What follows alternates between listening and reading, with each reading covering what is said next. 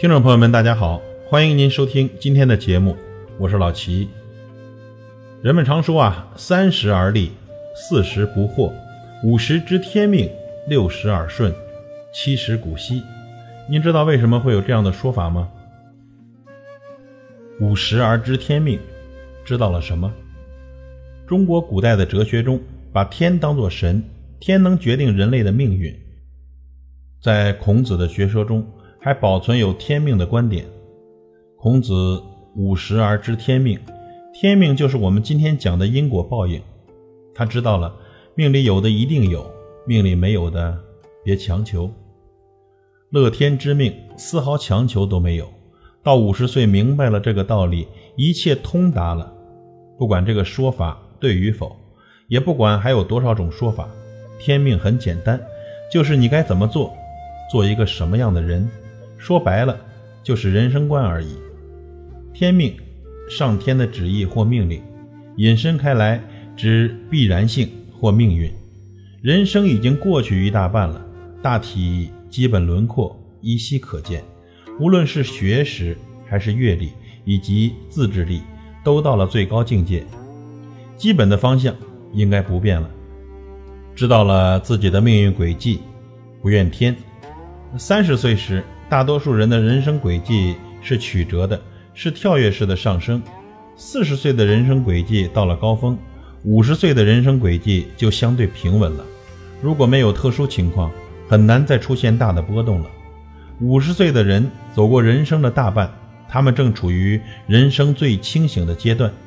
他绝不会埋怨上天不公，而是默默接受已有的现实，而且还十分清醒地预测到自己的未来。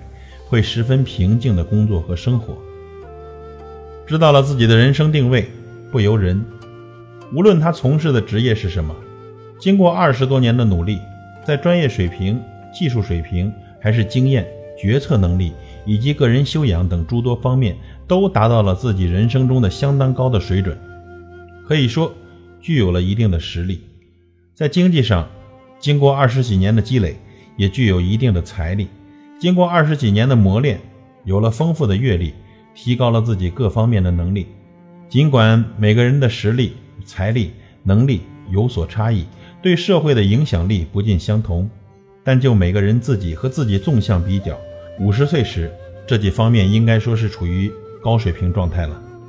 五十岁的人绝不会再埋怨别人，他清楚自己的人生定位，也习惯了自己应扮的角色。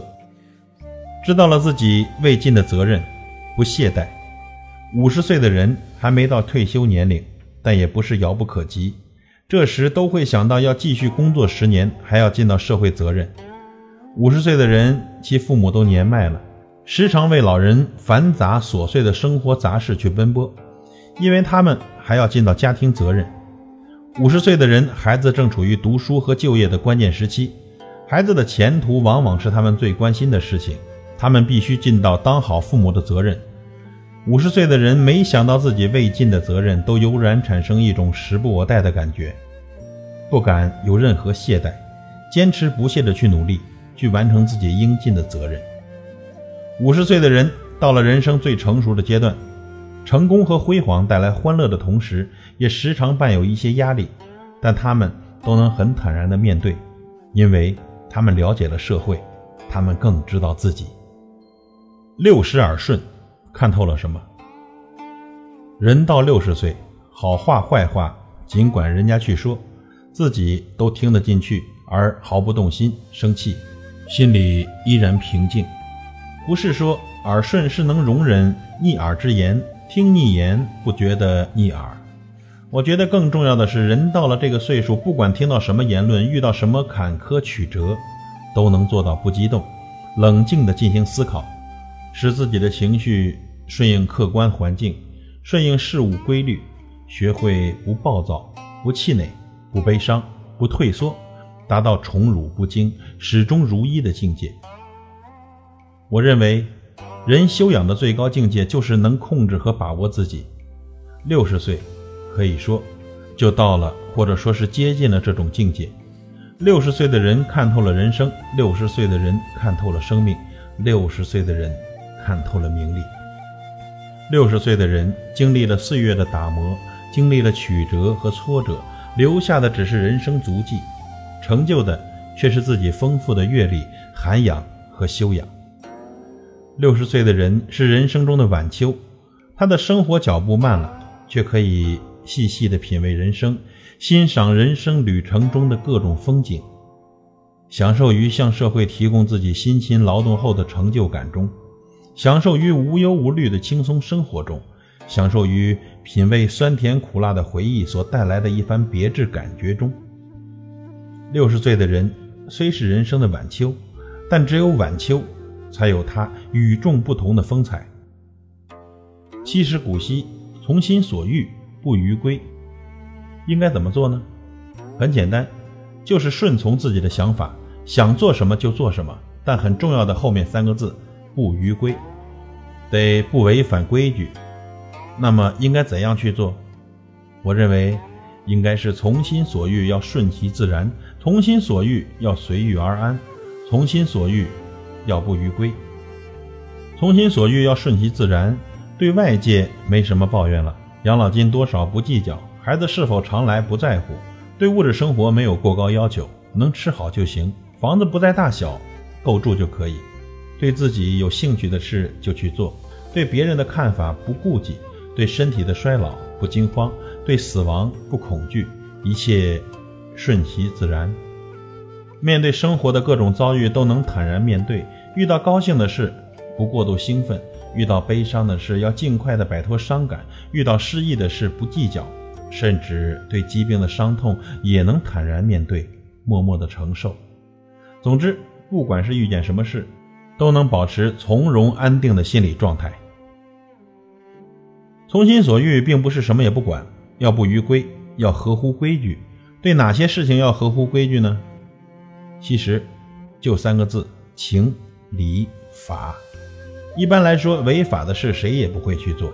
如何讲情讲理，倒是应该注意的。和老同学、老同志、老朋友之间，在家庭内部之间，要多讲情，少讲理。甚至在家庭中就只讲情，别讲理了，没有什么谁对谁错了。老两口相伴，健康的度过余生，那就是幸福了。只要合乎情理法的事，那就是想做什么就做什么。只要你感兴趣，只要你高兴，只要你快乐就行。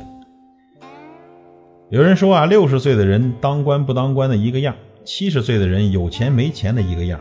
这话真有一定道理。七十岁以后，人人一个样。都是追求身体健康，健康是保证生活质量的基本条件。别追求高寿，要追求高生命的质量。高的生命质量才是完美的人生。人在旅途，七十岁也是人生旅途中的一段。前七十年已经度过，七十岁以后又是新的起点。总把自己放在人生旅途中，就会感到。来日方长，就不会感叹自己年老力衰，来日苦短了，就会高兴的过好每一天，向前看，新的一天总会有新的生活内容，也总会有新的快乐，你就会看到生命的一份希望和念想。记住来日生活的美好，让我们尽情的享受人生旅途中的每一个阶段吧。感谢您的收听，我是老齐，再会。